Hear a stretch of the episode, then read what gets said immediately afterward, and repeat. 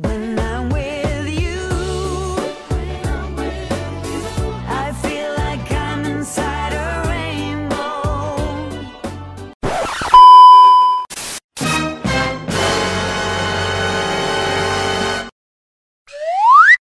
Uh. Open the mic, open the door. Welcome to P O P Podcast. Hooray! Oke, hari ini kita kedatangan tamu yang sangat luar biasa pastinya, lalu memesona dan pastinya penuh inspirasi, yaitu Kak Wiran, Patra angkatan dua ribu enam belas, satu dua dua satu enam nol sembilan dua. Halo Kak Wiran. Halo.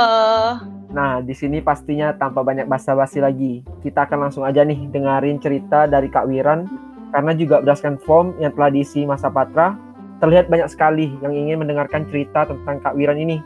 Karena Kak Wiran ini sangat baik dalam kegiatan akademiknya maupun kegiatan non-akademiknya, khususnya mengenai kegiatan sosial. Selanjutnya, pertama-tama mari kita coba dengerin terlebih dahulu mengenai kegiatan apa sih yang udah dilakukan dan didapatkan Kak Wiran ini selama dia menjadi mahasiswa dan berkuliah di T B ini. Silakan Kak Wiran. Oke, thank you pertanyaannya. Sebelumnya kenalin, nama gue Wiran. Nama lengkapnya Wirandi Prayoga, Patra satu enam nol nol sembilan dua. Kalau ditanya udah ngapain aja ya, udah ngapain aja di I T B, pertama yang jelas belajar, itu udah pasti gitu kan. Terus yang kedua, main-main sama temen. Yang ketiga, berorganisasi. Kayaknya kalau anak I T B nggak mungkin gitu ya, lepas dari kata-kata organisasi, kayak dari pagi sampai malam tuh ada aja kan kegiatannya. Gue di, di I T B organisasinya ada Hmm, tiga lah ya hitungannya. Pertama itu ada Ubala, karena gue dari Lampung. Terus kedua Himpunan Tercinta Patra. Terus yang ketiga ada S P I juga. Asik. Terus selain uh, berorganisasi ya sesekali ikut uh, kepanitiaan-kepanitiaan dulu waktu T P B. Sama uh, gue juga ikut beberapa lomba. Gak banyak sih kalau compare tuh teman-teman yang lain, cuman alhamdulillah nyicipin juga gitu selama kuliah. Dan uh, terakhir banget sebelum gue mendekati lulus ini, gue ngadain dan ngebuat sebuah social project namanya Harap-Harap Kecil. Itu sih paling. Wah, mantap sekali nih Kak Wiran. Nah, dari cerita Kak Wiran itu ada sesuatu yang menarik perhatian saya nih, dan juga pastinya para pendengar, yaitu mengenai kegiatan sosial Kak Wiran berupa menjadi founder ya, founder ya. Komunitas Harap-Harap Kecil. Pastinya di sini banyak para pendengar yang penasaran dan pengen tahu nih lebih dalam mengenai apa sih sebenarnya komunitas Harap-Harap Kecil ini. Ada baiknya nih coba kita dengerin cerita dari Kak Wirannya langsung mengenai apa sih sebenarnya komunitas Harap-Harap Kecil ini. Silakan okay. Kak Wiran. Jadi sebenarnya Harap-Harap Kecil ini bisa disebut komunitas juga enggak ya, tapi kalau gue sih namainnya sebuah platform gitu. Tujuannya sebuah platform yang punya tujuan untuk meningkatkan mental health awareness. Nah, lewat apa sih? Lewat banyak program. Nah, itulah si Harap-Harap Kecil tadi. Kenapa sih namanya Harap-Harap Kecil gitu kan? Karena berdasarkan filosofinya, orang-orang yang mengalami mental breakdown, stres, burnout, dan lain-lain itu cuma butuh harapan-harapan yang kecil di dalam diri mereka. Dan harapannya, Harap-Harap Kecil ini tadi bisa memberikan harapan tersebut. Jadi bisa menolong setidaknya orang-orang yang Uh, punya masalah dengan mental health issue tadi. Nah, kalau ditanya gitu ya, kegiatannya ngapain aja sih Kak Harap-Harap Kecil ini? Kita kan baru banget berdiri di awal Januari dua ribu dua puluh ya, Mike. Nah, uh, kegiatannya itu ada yang online, ada yang offline. Kalau yang offline itu kita ada mini discussion. Kalau mini discussion kita ngangkat suatu isu, terus kita ngundang pembicara, terus kita diskusiin tuh, biasanya sekitar dua puluh orangan gitu, dan itu selalu rame. Dan yang ikut alhamdulillah itu range-nya itu dari yang anak muda S M A sampai umur lima puluhan, dan itu gue kayak terharu gitu sih, ternyata orang tuh banyak loh yang concern dengan isu ini, cuman mungkin dulu, dulu belum ada wadahnya aja gitu. Terus selain ini discussion, kita juga ngadain yang namanya support group. Kalau kalian sering nonton film, kayak kalau misalnya ada orang di film itu stres, terus ngumpul, melingkar, saling dengerin, saling cerita, saling menguatkan. Nah, itulah support group. Gue ngeliat kayak di Jakarta itu udah banyak yang ngadain kayak gitu, sedangkan di Bandung baru dikit banget. Bahkan gue belum nemu sih komunitas yang ngadain kayak gitu. Sehingga gue pikir, yaudah kalau gitu Harap-Harap Kecil memfasilitasi kegiatan seperti itu aja gitu. Terus yang ketiga, selain discussion dan support group, kita juga ngadain social media campaign. Ya karena gue menyadari bahwa social media itu penting banget dalam branding dan juga pembentukan image dari firm ini, makanya gue uh, juga nganuin nge- mengedepankan social media campaign kayak sharing-sharing konten di Instagram, dan juga sekarang udah ada Twitternya juga. Terus kita juga ngadain yang namanya peer counseling. Peer counseling ini jatuhnya curhat. Curhat gratis sama mahasiswa final year psikologi. Disebut peer karena e, bukan konsultasi dengan psikolog, tapi kayak jatuhnya dengan teman kita sendiri. Karena ternyata banyak loh orang-orang di sekitar kita yang apa ya, yang nggak punya teman bercerita. Bahkan kita kelihatannya punya teman dekat, tapi nggak semua orang mau bercerita ke teman dekatnya itu. Ada yang ngerasa takut dijudge dan lain-lain. Makanya kita adain yang namanya e, peer counseling dengan judul Ayo Bercerita. Jadi kalau misalnya kalian punya masalah, pengen cerita, itu bisa banget uh, ngisi form peer counseling tadi. Paling itu sih dari kegiatan-kegiatannya Harap-Harap Kecil. Ada lagi nggak, Matt, yang mau ditanya? Wah, gila, banyak banget nih rupanya kegiatan dari Harap-Harap Kecil ini. Walaupun namanya kecil, rupanya kegiatannya banyak juga rupanya. Nah, Kak Wiran, kan katanya tadi itu uh, baru didirikan ya Harap-Harap nah. Kecil ini. Kalau boleh tahu tuh tahun berapa sejak, atau sejak kapan sih sebenarnya berdiri, eh, didirikan itu? Oke, okay. Waktu itu kita pertama kali ngadain kegiatan itu di lima Januari dua ribu dua puluh. Baru banget, hmm. ya karena gue juga baru kepikiran gue pengen ngebuat ini gitu. Setelah banget sih, setelah gue kuliah empat tahun dan gue baru kepikiran gue kayaknya pengen bikin ini. Nah itu jadi baru berdirinya lima Januari dua ribu dua puluh, waktu itu kita kayak ngajar. Bukan ngajar ya, kayak kita sosialisasi roadshow ke sekolah, kita ngajarin tentang bahaya bullying, yaitu waktu itu kita kayak gitu. Itu pertama kali event pertama Harap-Harap Kecil yang kami anggap sebagai lahirnya Harap-Harap Kecil. Luar biasa juga rupanya. Sebelum itu nih, gue pengen nanya nih sama Kak Wiran, boleh sebentar ya? Boleh dong, Lan. Nah ini, kan tuh lagi sibuk-sibuknya kuliah ya, tahun dua ribu berapa tadi Kak? dua ribu sembilan belas ya? Dua, uh, pertama bikinnya Januari dua ribu dua puluh sih kalau eventnya ya. Nah, Januari dua ribu dua puluh berarti zamannya capstone tuh. Baru-baru dong. Nah, kalau yang gua tahu tuh sesibuk itu loh di, di jurusan teknik perminyakan semester tujuh berarti kan. Semester tujuh. Hmm, semester delapan. Eh, semester delapan. Semester delapan dong ya, semester delapan. Sesibuk itu dengan T A lah. Nah, hmm. apa sih yang men- paling mendasari dari dalam diri Kakak nih buat ngebangun sebuah komunitas tadi H H P tadi nih? Biar, H H K Harap-harap kecil, harap-harap kecil biar biar kon, biar eksis gitu. Kenapa ada ada terbesit buat ngebangun itu? Padahal di sela-sela kesibukannya bahkan mungkin kegiatan sendiri nggak kehandle mungkin nggak. Nah itu sih ma- masih pengen gue korek korek lagi. Oke. Okay. Nah, boleh tuh Kak Wiran. Gue juga sebenarnya agak heran ya sama diri gue sendiri. Nekat banget sebenarnya kalau dipikir. Tapi gini sih, kadang uh, apa ya, gue tuh tipe orang dari S M P, gue menyadari bahwa gue tuh bahagia banget ketika gue bisa contribute something, gue bisa bermanfaat buat orang di sekitar gue. Nah itu gue sangat bahagia kalau gue kayak gitu. Nah yang gue sadari bahwa ketika gue kuliah mungkin gue terlalu fokus akademik gue, kedua untuk self development gue sendiri. Ketika gue me, me, apa ya, mengikuti suatu organisasi, tujuan gue ya untuk self development gue, untuk diri gue, orientasi gue adalah diri gue, bukan orang lain.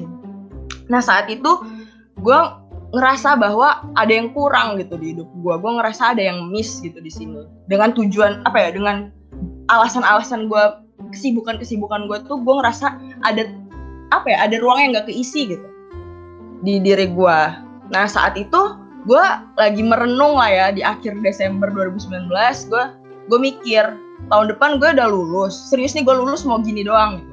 Apa sih yang orang lain bakal apa ya kenang dari gue gitu? Gue ninggalin alma mater without giving anything, tanpa meninggalkan legacy apapun. Ya gue lulus lulus aja, ya gue nggak mau kayak gitu gitu. Gue ngerasa ada yang kurang nih di hidup gue gitu. Nah makanya dari situ gue mikir apa ya sebenarnya, apa yang kurang ini. Dan dari, dan setelah gue berkontemplasi mikir, kayaknya gue perlu deh giving something to the society sebelum gue lulus. Gue itu udah tekad gue dari awal. Jadi ketika gue udah punya impian dan target tersebut, kesibukan apapun itu ketika impian lo dan target lo udah kuat, tetap bisa dijalanin. Nah, itulah yang ngebuat gue sangat apa ya, berkomitmen dan persisten meskipun uh, kondisinya saat semester delapan tuh chaos banget. Ada capstone, ada T A, ada aduh entahlah tugasnya tuh banyak banget, ada T G B.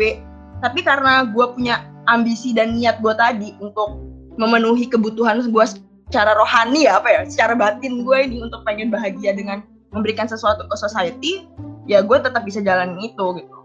Ya itu sih paling yang ngebuat gue bisa ngelewatin semuanya. Karena, dan di lain sisi ya, kalau gue pikir, gue punya prinsip kayak gini sih, gue gak bakal pernah benar-benar produktif kalau misalnya gue gak benar-benar chaos gitu. Jadi kalau misalnya gue chaos, gue ngerasa gue harus membagi waktu gue dengan sangat baik.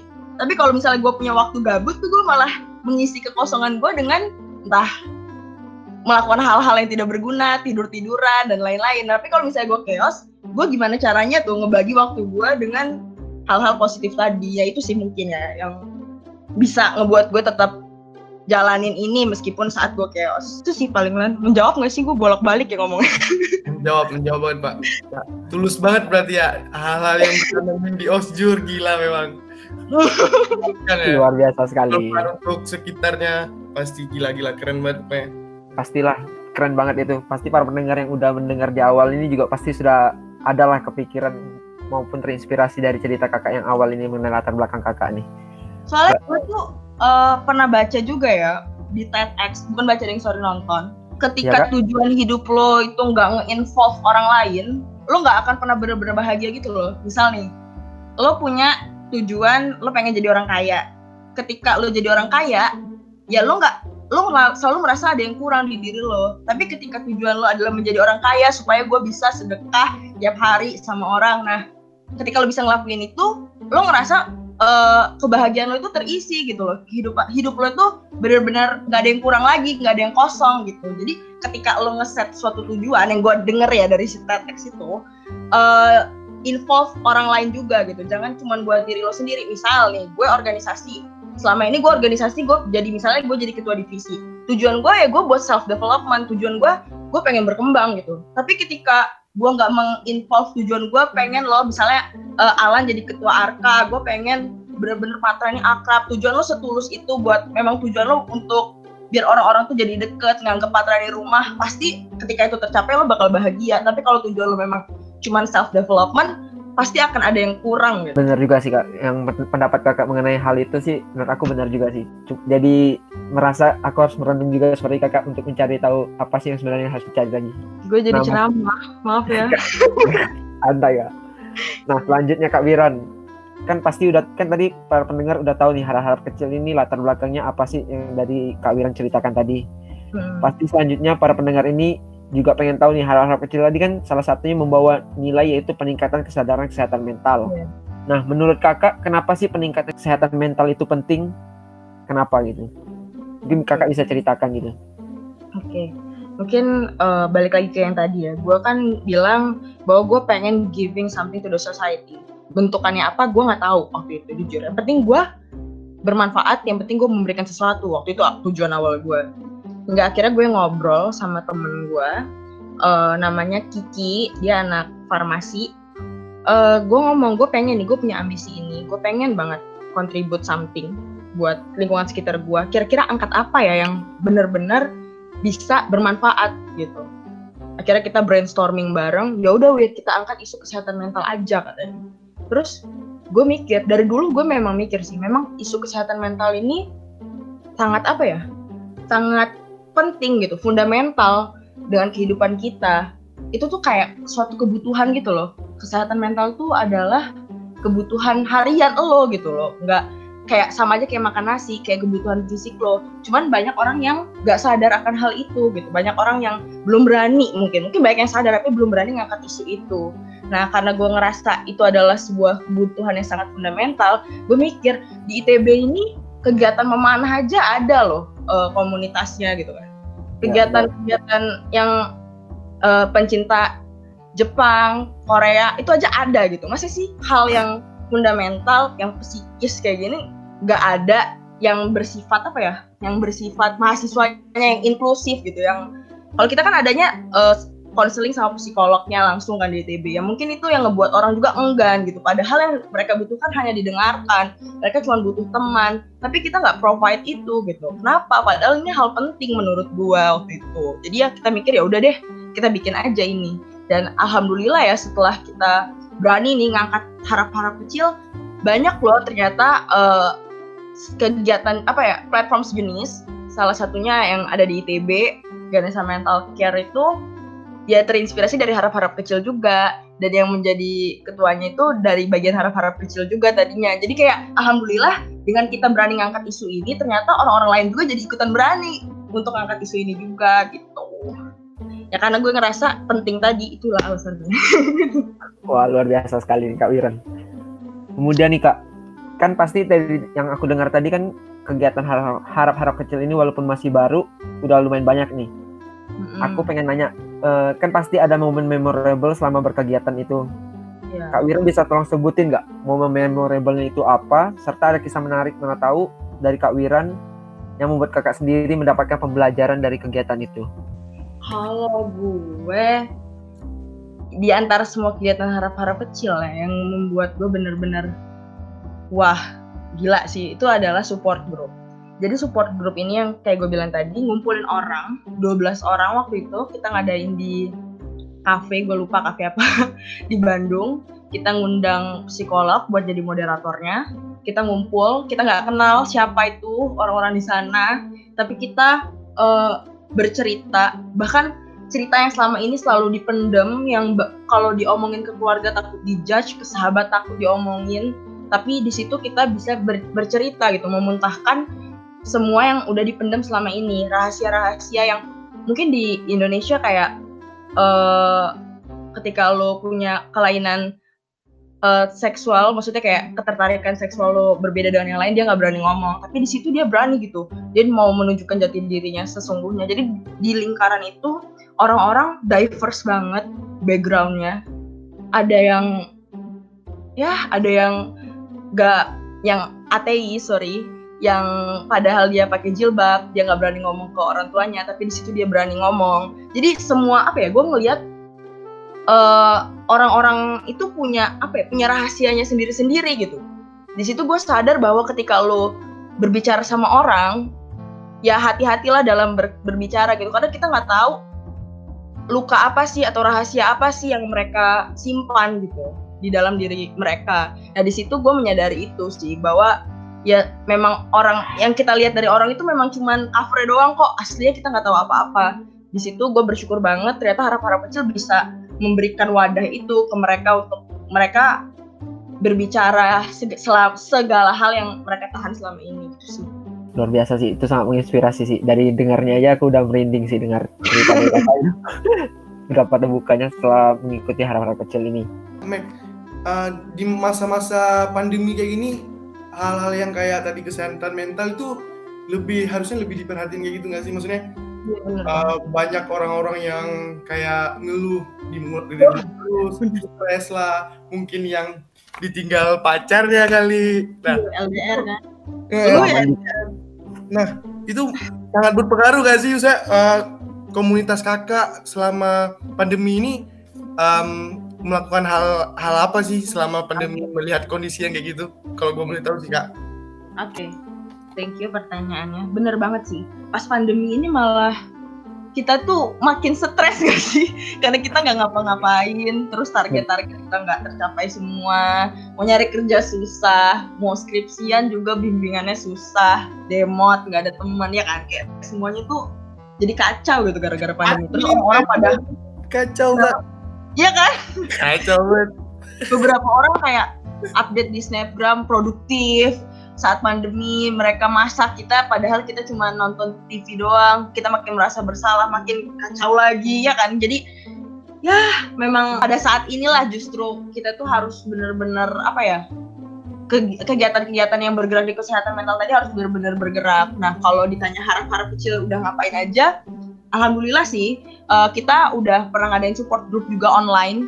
Awalnya gue mikir, aduh support group ini online bakal awkward gak ya? Orang mau cerita gak ya? Ternyata orang banyak juga yang daftar dan banyak yang cerita. Terus kita tetap ngadain mini discussion buat orang diskusi. Dan mungkin hal yang kelihatannya nggak penting ya, tapi kita sering open D M gitu di Instagram kayak lo boleh bebas curhat, curhat, curahin apa yang lo rasa di sini tanpa lo takut dijudge, dan peer counseling kita tadi tetap jalan. Jadi buat orang-orang yang ngerasa nggak ada teman bisa tetap kita cerita lewat peer counseling tadi. Itu sih paling dilakukan Harap-Harap Kecil.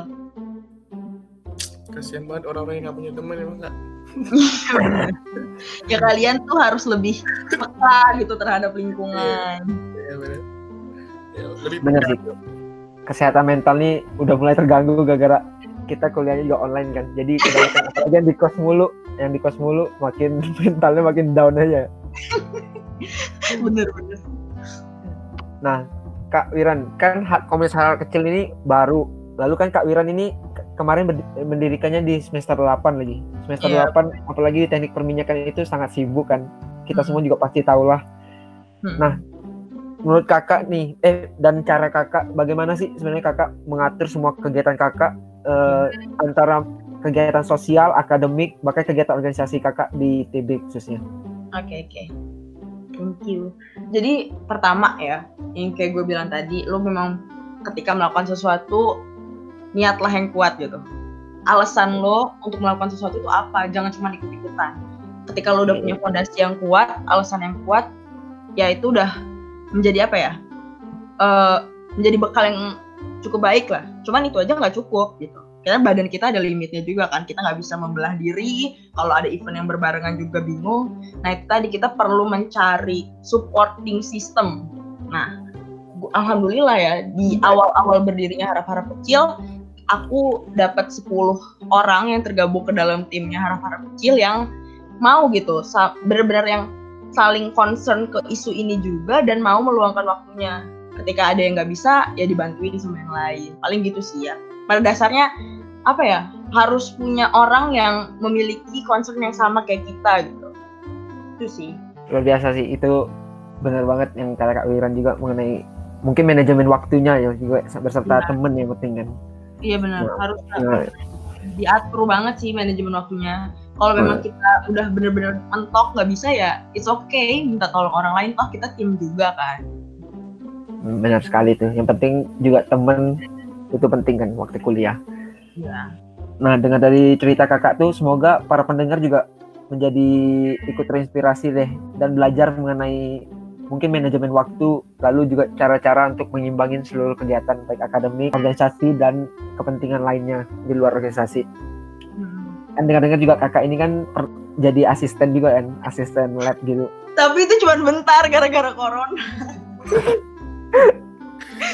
Semua gara-gara corona memang enggak. Tapi alhamdulillah prodi perminyakan baik banget sih. Gajinya tetap full. Waduh, mantap kali itu. Tapi kan berarti udah pernah ada mencicipi deh jadi asisten di lab. Karena kan pasti juga ketat juga kan waktu ya, ya. Uh, untuk diterimanya kan, sebelum diterima gitu. Nah, mungkin Kak uh, selanjutnya nih Kak. Uh, kakak bisa enggak sih berikan motivasi nih untuk para pendengar podcast kita kali ini, buat teman-teman juga uh, agar bisa punya movement kayak kakak, biar bisa mungkin nggak harus seperti kakak sih, setidaknya kita mau bergerak untuk maju ke depan aja untuk melakukan hal yang baik gitu. Oke, motivasi ya. Iya. Motivasi atau enggak? Cuman ya pertama, selagi kalian masih punya waktu, lakukanlah hal-hal yang ingin kalian lakukan, jangan mau kalah sama rasa takut sendiri. Mungkin banyak di antara kalian yang pengen nih jadi ketua I P Fest tapi nggak berani maju, pengen jadi ketua Kawisjul tapi nggak berani maju. Selagi ada kesempatan lakuin itu, jangan sampai telat kayak gue. Gue orangnya dari dulu tuh uh, takut banget mau jadi ketua apa, ditawarin kadif apa, gue mikir, aduh ntar gue ganggu ini nggak ya, ganggu itu nggak ya. Ya kalau kalian kalah sama rasa takut kalian sendiri, ya kalian nggak bakal bisa maju gitu. Nah akhirnya gue mikir tadi kan, uh, jangan sampai gue keluar dari sini tuh nyesel lah. Akhirnya gue makanya bikin Harap-Harap Kecil ini juga untuk memenuhi kebutuhan batin gue tadi. Nah gue sih berharap kalian semua tuh yang gak takut lah dalam mengambil kesempatan. Kalau kalian takut chaos, takut ini, takut itu, percayalah bahwa semakin kalian banyak kegiatan, maka kalian akan menjadi orang yang semakin pintar membagi waktu gitu. Semakin ngeset waktu kalian dengan teratur dan dengan baik. Kalau misalnya kalian gabut, malah waktu itu terbuang sia-sia, gak ada outputnya. Tapi ketika kalian chaos, kalian benar-benar apa ya, malah jadi semakin takut, semakin semakin aduh ntar kacau gimana. Jadinya kalian mau nge-manage waktu kalian dengan baik dengan ngebuat list kegiatan atau segala macam. Jadi jangan pernah takut lah untuk mengambil kesempatan tadi gitu.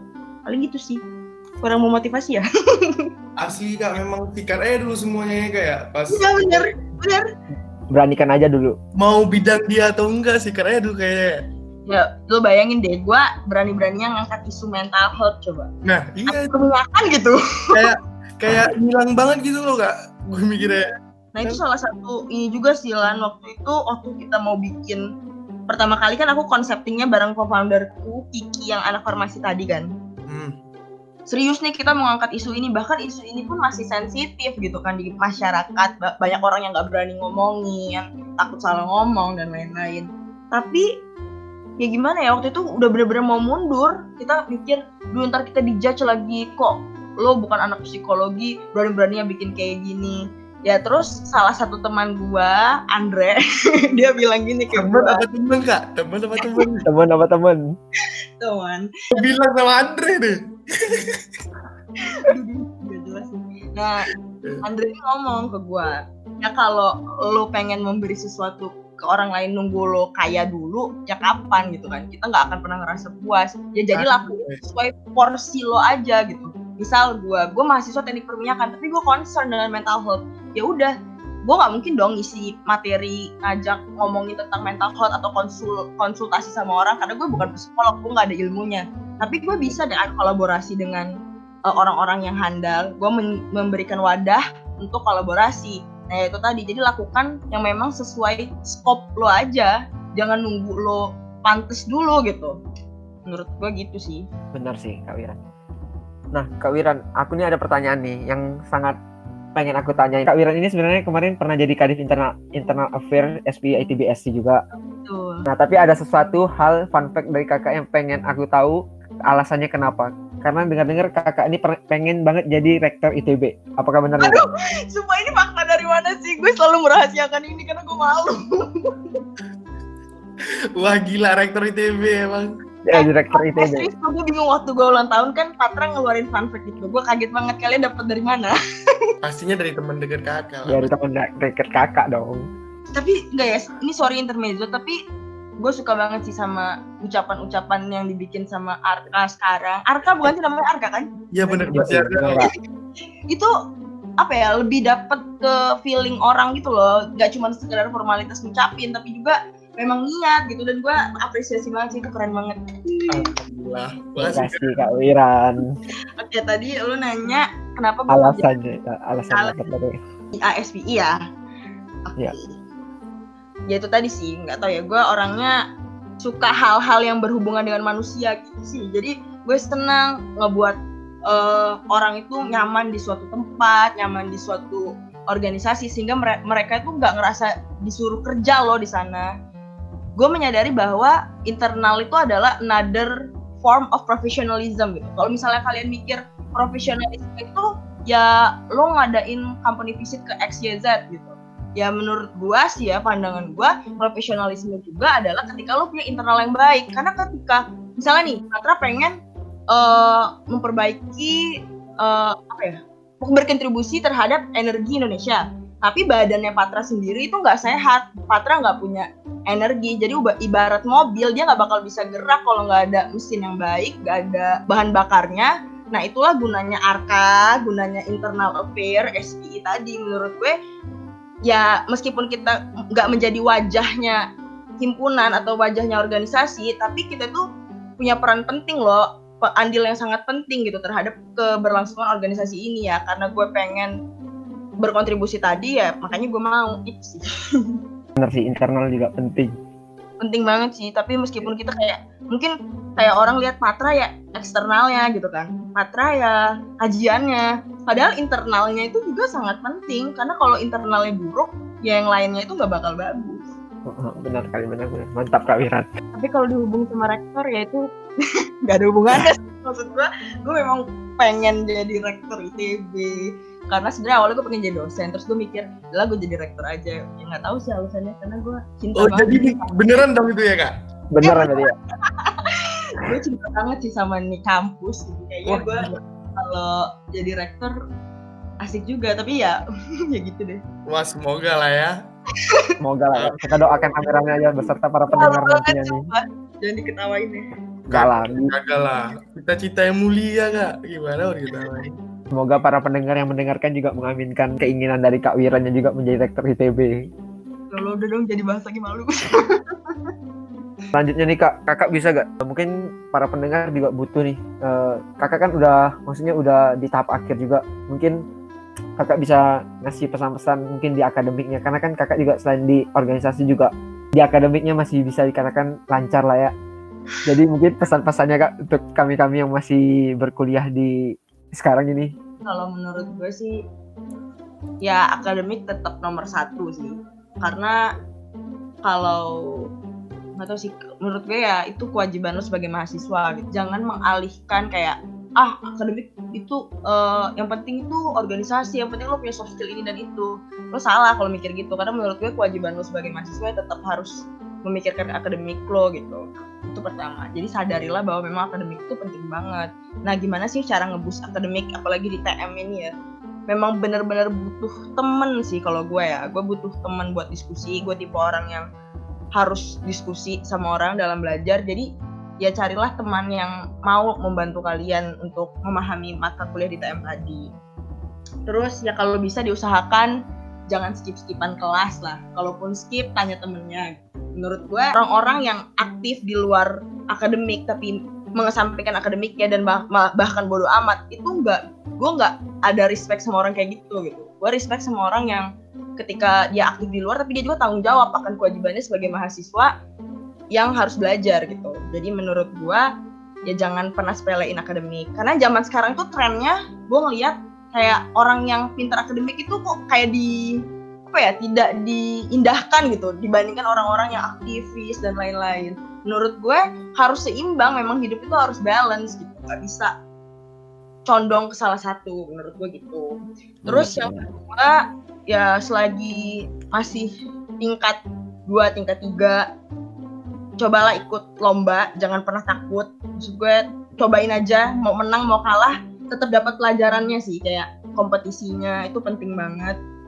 Jangan pernah takut buat nyoba. Kalau misalnya ada ketua-ketuaan Wisjul, habis itu M P A B, ya ikutin aja jadi panitianya. Karena kalau nggak ikut kayak gitu ntar kenangannya dikit. Terus kalau pas lulus ngerasa kayak gue ngapain aja sebenarnya kuliah.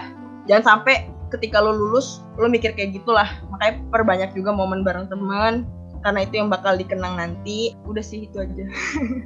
Wah, asik dan keren sih itu pesan-pesan dari Kak Wiran untuk mungkin masa Patra ataupun para pendengarnya di podcast kali ini. Dari cerita-cerita Kak Wiran yang disampaikan Kak Wiran itu, saya kira kata-kata pesan dari Kak Wiran serta tadi ada beberapa motivasi juga dari Kak Wiran tuh udah bisa nih menutup sesi podcast cerita-cerita Kakak kali ini. Semoga juga para pendengar kita kali ini bisa minimal terinspirasi juga dari Kak Wiran untuk minimal melakukan gerakan, suatu gerakan yang maju ke depan untuk demi suatu kebaikan juga. A few moments later.